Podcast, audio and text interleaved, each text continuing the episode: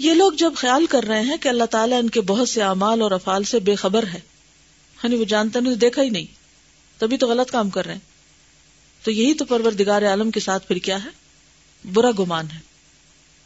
یہ اس شخص کا حال ہے جو اللہ تعالیٰ کی صفات کمالیہ اور اوصاف جلالیہ کا انکار کر رہا ہے۔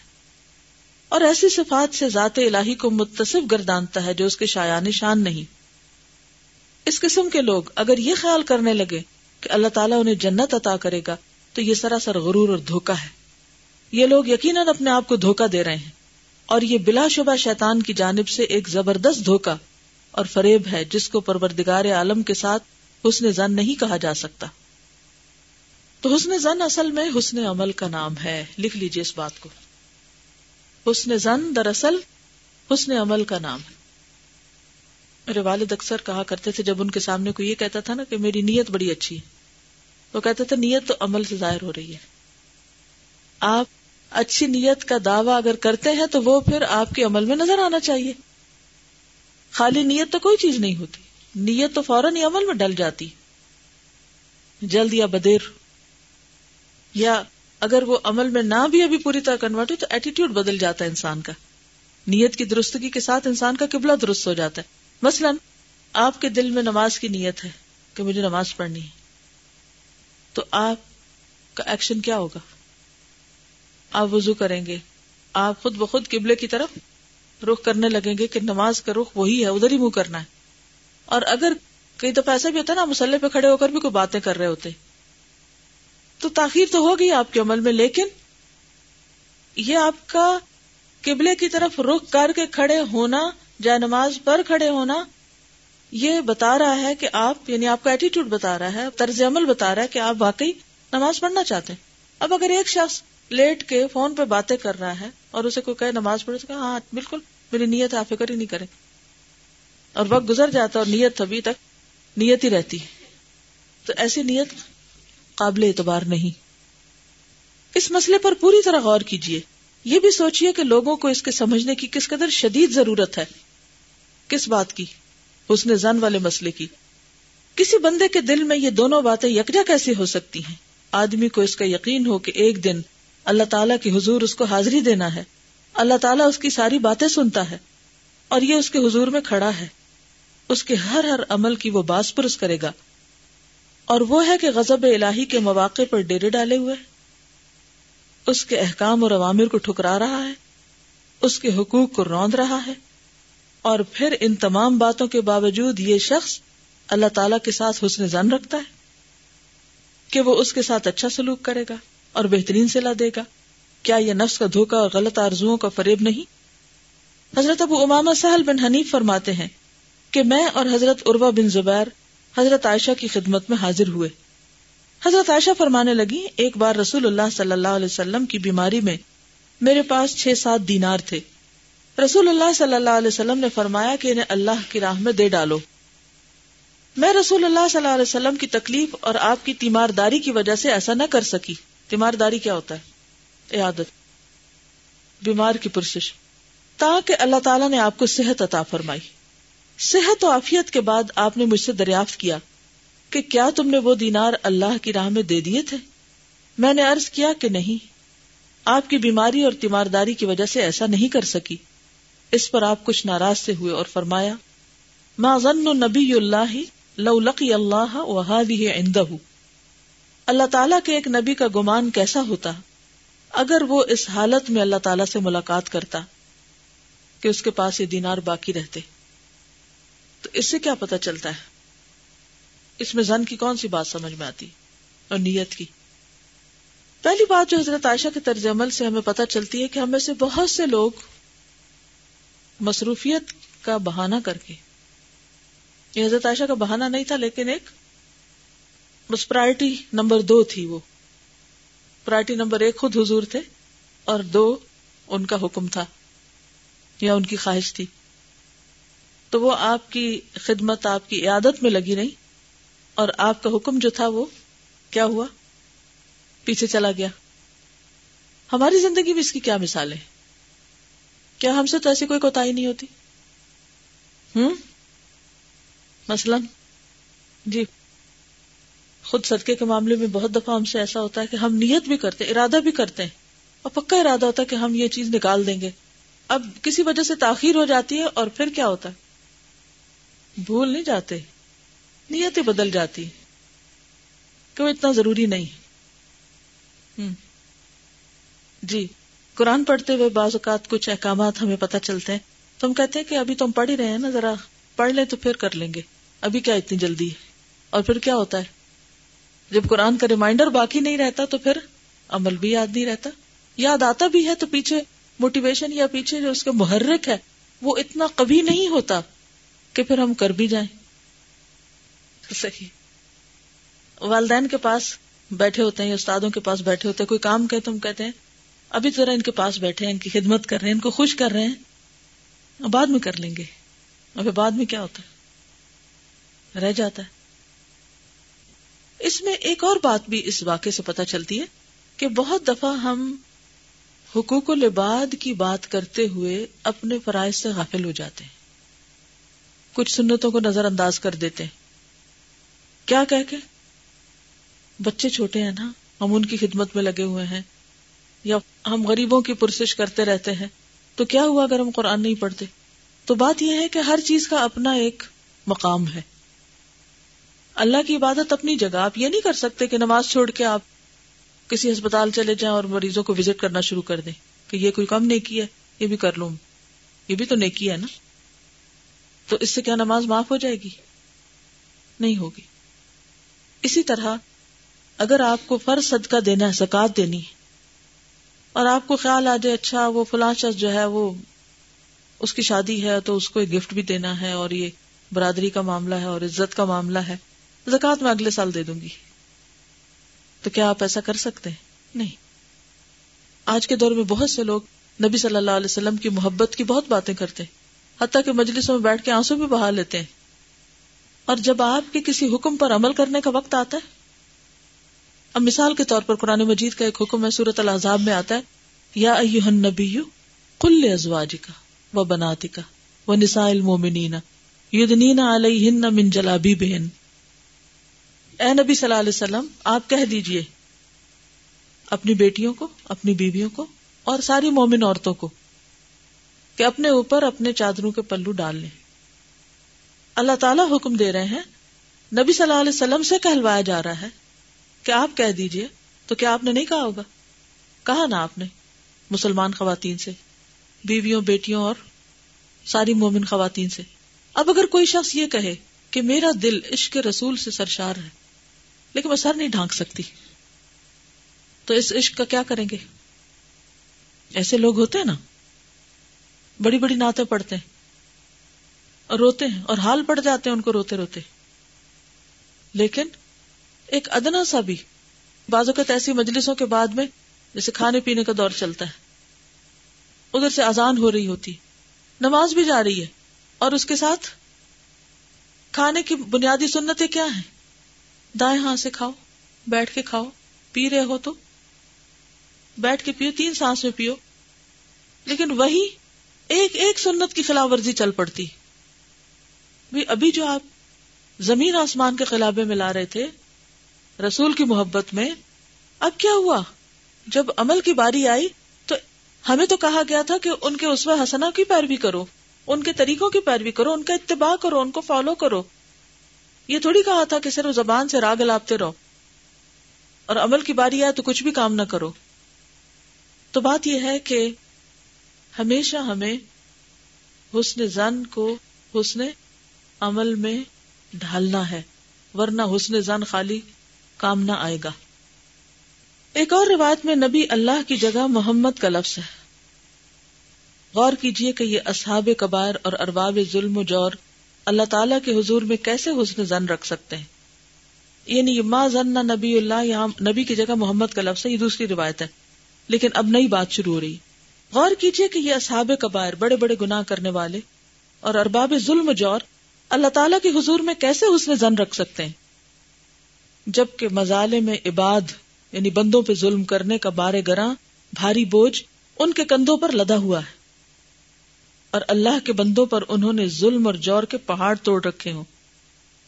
ان کا اگر یہ صرف زبانی دعویٰ ہے کہ اے پروردگار، ہم تجھ سے حسن زن رکھتے ہیں، انہیں نفع پہنچا سکتا ہے تو پھر نہ کسی ظالم کو سزا ہو سکتی ہے، نہ کسی فاسق و فاجر کو اس کے اعمال بد کا بدلہ مل سکتا ہے۔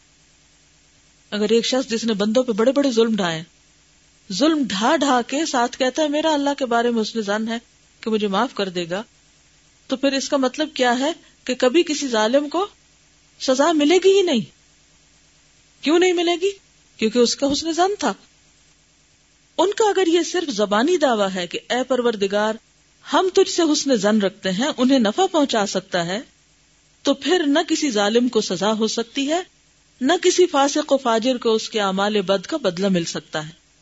جو جی چاہے کرتے رہیں اور منحیات و محرمات کا بے خوف و خطر ارتکاب کرے۔ منحیات کس کو کہتے جن چیزوں سے روکا گیا ہے۔ اور اللہ تعالیٰ کے ساتھ یہ حسن زن لگائے رہے کہ جہنم کی آگ انہیں چھوئے گی بھی نہیں۔ یہ فریب اور دھوکا بندوں کو کہاں سے کہاں پہنچا دے گا۔ حضرت ابراہیم علیہ السلاۃ وسلام تو اپنی قوم سے خطاب کرتے ہوئے فرماتے ہیں افکن علیحتن دون اللہ تریدون، فما ظنکم برب العالمین۔ سورت صافات، آیت چھیاسی، ستاسی۔ کیا جھوٹ موٹ اللہ تعالیٰ کے سوا دوسرے معبودوں کے پیچھے پڑے ہو؟ تم نے رب العالمین کو کیا سمجھ رکھا ہے؟ رب العالمین کے بارے میں تمہارا کیا زن ہے؟ کیا گمان ہے؟ کہ وہ تمہیں پھر ایسے ہی چھوڑ دے گا؟ تم اتنے بڑے بڑے جرائم کا ارتکاب کرو۔ یعنی تمہارا زن اور گمان اللہ تعالیٰ کے ساتھ کیسا ہوگا؟ جب تم آخرت میں اس کی بارگاہ میں حاضر ہوگے اور دنیا میں تمہارا حال یہ رہا کہ تم اللہ تعالیٰ کے سوا دوسروں کی عبادت اور پرستش کرتے رہے۔ جو شخص اس مقام کو سمجھے گا اور اس پر پوری طرح غور و تعمل کرے گا، اس پر کامل طور سے واضح ہو جائے گا کہ حسن زن باللہ حسن عمل ہی کا دوسرا نام ہے۔ کیونکہ بندے کو حسن زن پیدا کرنے پر اس کا یہ عقیدہ ہی آمادہ کرتا ہے۔ کہ اللہ تعالیٰ اس کے اعمال و افعال کا بدلہ دے گا۔ نیک امال کا اجر و ثواب عطا فرمائے گا۔ اس کے امال صالحہ قبول فرمائے گا۔ اس کا یہ حسن زن ہی اس کو عمل صالح پر آمادہ کرتا ہے۔ حسن زن کس پہ آمادہ کرتا ہے؟ حسن عمل پر۔ اگر ایسا نہیں ہے اور صرف نفس اور خواہشات کی پیروی کی جاتی ہے اور محض حسن زن رکھا جاتا ہے تو یہ سراسر حماقت اور ایمان کی کمزوری ہے۔ جیسا کہ حضرت شداد بنوز سے مروی ہے کہ آ حضرت صلی اللہ علیہ وسلم نے ارشاد فرمایا الکیس من دان نفسه وعمل لما بعد الموت والعاجز من اتبع نفسه هواها وتمنى على الله سنن ابن ماجہ، کتاب الزہد۔ عقل مند وہ ہے جو اپنے آپ کو حقیر سمجھے اور مرنے کے بعد کے لیے عمل کرے۔ وہ عاجز اور بے وقوف ہے جو اپنی خواہشات کے پیچھے مارا مارا پھرے۔ اور اللہ تعالیٰ سے بڑی بڑی تمنائیں رکھے۔ عقل مند کون ہے؟ یعنی جو تکبر کا شکار نہ ہو اور کل کی زندگی کے لیے کام کرے، عمل کرے۔ اور بے وقوف کون؟ جو خواہشات کے پورا کرنے کے پیچھے لگا رہے۔ اور اللہ سے بس امیدیں وابستہ کر لے کہ میرا گمان اچھا ہے اس کے بارے میں۔ حاصل کلام یہ ہے کہ حسن زن تب ہی پیدا ہو سکتا ہے جب نجات کے اسباب پائے جائیں۔ اور ہلاکت و بربادی کی وجوہ ہو تو حسن زن پیدا ہی نہیں ہو سکتا۔ کب نہیں پیدا ہو سکتا؟ ہوں ہلاکت و بربادی کی وجوہ ہو جائے یعنی جب غلط کام کرے انسان۔ اگر یہ کہا جائے کہ حسن زن تو ہر حال میں رکھا جا سکتا ہے۔ اور حسن زن رکھنے کی کبھی ترین وجہ یعنی مضبوط ترین وجہ یہ ہے کہ اللہ تعالیٰ کی مغفرت، اس کی رحمت، اس کا افو کرم، اس کا جود و سخا بہت وسیع ہے۔ اس کی رحمت اس کے غضب پر غالب ہے۔ بندوں کو عذاب دینے میں اس کا کوئی نفع نہیں ہے۔ وہ بخش دے تو اس کی خدائی میں کوئی نقص پیدا نہیں ہوتا۔ اس کا جواب یہ ہے کہ بات تو یہی ہے۔ ذات الہی تو اس سے بھی زیادہ عرفہ و بلند ہے۔ اس کی جلالت شان بہت بلند و بالا ہے۔ وہ اکرم الاکرمین اور ارحم الراحمین ہے۔ جود و سخا کے تمام خزانے اس کے ہاتھ میں ہیں۔ وہی مالک الملک اور قادر مطلق ہے۔ لیکن خدا قدوس ان تمام چیزوں کو اپنے اپنے محل و مقام ہی پر صرف کرتا ہے۔ یعنی ہر چیز کا اپنا ایک مقام اور اپنی ایک جگہ ہے۔ کوئی بھی چیز آؤٹ آف کانٹیکسٹ آپ کوٹ کریں گے تو صحیح فائدہ نہ ہوگا۔ اور انہی مقامات پر صرف فرماتا ہے جہاں ان کا صرف مناسب صرف کا کیا مانا استعمال۔ کیونکہ حق سبحان و تعالی حکمت والا ہے۔ عزت و غلبہ، انتقام و بدلہ، قوی البخش کیا مانا قوی البخش مضبوط پکڑنے والا، مضبوط گرفت، اور مستحق کے عذاب کو عذاب دینے کی صفات سے بھی تو موصوف و متصف ہے۔ یعنی جہاں اللہ تعالیٰ کی اس طرح کی صفات ہے وہاں شدید صفات بھی ہیں۔ اس کا یہ مطلب نہیں کہ کنٹرڈکشن ہے پھر اللہ کی ذات میں نوزب اللہ ایسا نہیں ہے۔ کیونکہ ایک طرف ہم پڑھتے ہیں نا کہ وہ رحمان اور رحیم ہے، تو دوسری طرف ہم کیا پڑھتے ہیں؟ قہار اور جبار بھی ہے، منتقم بھی ہے۔ قوی البخش بھی ہے۔ ایک طرف رعوف الرحیم ہے تو دوسری طرف کہار اور جبار بھی ہے۔ تو پھر کیا ان میں کنٹرڈکشن ہے؟ اس بات کو ایک اور طریقے سے سمجھیے۔ مثلاً اگر آپ یہ کہیں کہ فلاں شخص بہت رحیم اور بہت محبت کرنے والا ہے، کیا اس کا یہ مطلب ہوگا کہ اس کو کبھی غصہ نہیں آیا؟ یا اسے غصہ کرنا نہیں چاہیے؟ یا کوئی شخص بڑے سے بڑا ظالم و جابر ہو تو کیا اس سے کبھی کوئی خیر کی بات نہیں ہوگی؟ ہو سکتی ہے۔ بڑے بڑے چور ڈاکو بھی بعض اوقات لوگوں پہ مہربان ہو جاتے ہیں۔ یہ تو بندوں کا حال ہے۔ اور اللہ سبحان تعالی تو ہر چیز سے اعلی عرفہ ہے۔ اس کی جو مختلف طرح کی صفات ہیں، ان میں کوئی تضاد نہیں ہے۔ ہر ایک کا اپنا مقام اور موقع محل ہے۔ کس کے حق میں رحمان اور رحیم ہے وہ؟ جو اچھے کام کرے۔ اب مثلا رحمان سب کے لیے مہربان اور رحیم صرف مومنوں کے لیے۔ رحمان کی رحمت دنیا میں سب کے لیے عام ہے، لیکن رحیم جو ہے وہ آخرت میں مومنوں کے لیے ہے۔ تو رحمت تو ہے اور ہے بھی بڑا رحیم اور شفیق، لیکن ہر رحمت کا ایک مقام، موقع اور محل ہے۔ یہ بات سمجھنے کی ہے۔ ٹھیک ہے؟ مثلا اگر آپ کہیں کہ پاکستان میں بہت سردی ہوتی، اس کا مطلب ہے کہ کبھی یہاں گرمی نہیں ہوئی۔ ہوں ہوتی ہے نا؟ کب ہوتی ہے گرمی؟ اور کب ہوتی ہے سردی؟ یہی مانا ہوتا ہے موقع و محل کا۔ یعنی حسن زن یہ نہیں ہے کہ مثلا آپ امتحان میں کچھ نہ لکھے اور خوش ہو جائیں کہ میری ٹیچر جو ہے وہ بہت مہربان ہے۔ وہ کبھی کسی کا دل نہیں توڑتی۔ یہ حسن زن نہیں۔ یہ کیا ہے؟ دھوکا ہے۔ حسن زن کیا ہے کہ انسان محنت کرے اچھا کام کرے اور پھر کہے کہ میری ٹیچر بہت منصف ہے، انصاف والی ہے، مہربان ہے۔ وہ کسی کے حق میں زیادتی نہیں کرتی۔ دنیا میں ہم کوئی کام نہ کریں اور صرف حسن زن رکھیں خالی پیپر لے جائیں آگے کہ ہم نے اللہ کے بارے میں گمان اچھا رکھا تھا۔ اس لیے اب ہماری نجات تو ہونی چاہیے۔ تو بات یہ کہ ہر چیز اپنے مقام اور موقع پر ہی درست ہوتی ہے۔ اب اگر کوئی اسے الٹ کرے تو آپ اسے کیا کہیں گے؟ مثلا، اگر کوئی اپنے دوست کے ساتھ تو سخت ظالم ہو اور دشمن کے ساتھ بڑی محبت کرے۔ کام کرنے والے سے تو راضی نہ ہو اور جو نکمے ان سے پیار کرے۔ تو کیا یہ عقل مندی کی بات ہے؟ نہیں۔ جی؟ بالکل۔ تو یہ کہتے ہیں کہ ہر چیز اپنے موقع محل کے ساتھ۔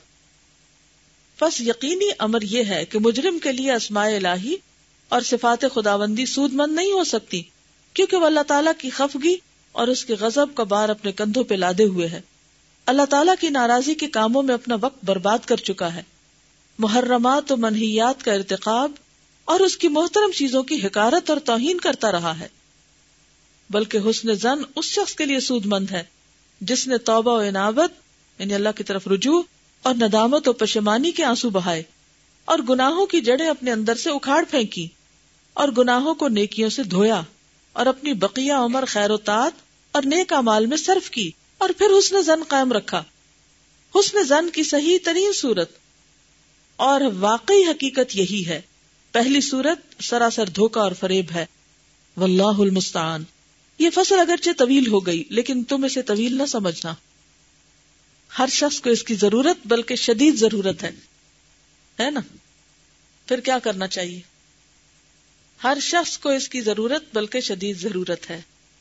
تو اس کے اندر جو چیزیں اوروں سے شیئر کرنی چاہیے۔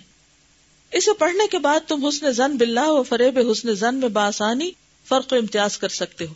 جیسا کہ اللہ تعالیٰ کا ارشاد ہے، ان الذین آمنوا والذین هاجروا وجاہدوا فی سبیل اللہ اولئک یرجون رحمت اللہ۔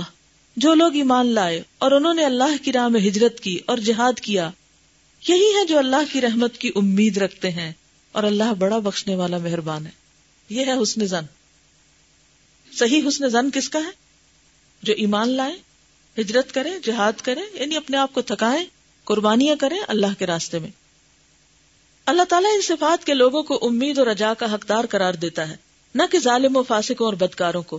اللہ تعالیٰ مزید فرماتا ہے، ثم ان ربك للذين هاجروا من بعد ما فتنوا، ثم جاهدوا وصبروا۔ ان ربك من بعدها لغفور رحيم من بعدها سورة النحل آیت 110 پھر جن لوگوں نے مبتلا مصیبت ہو کر گھر بار چھوڑے پھر اللہ کی راہ میں جہاد کیے اور تکلیفوں پر جو ان کو ترک وطن اور جہاد میں پہنچی، صبر کیا۔ تو تمہارا پروردگار ان کے بعد قیامت کے دن بخشنے والا مہربان ہے۔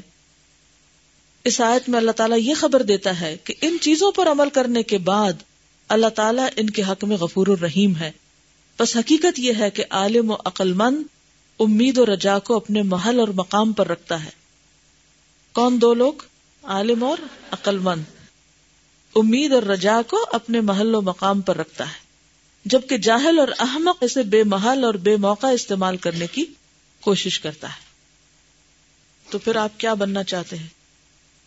عالم و عاقل، نہ کہ جاہل و احمق۔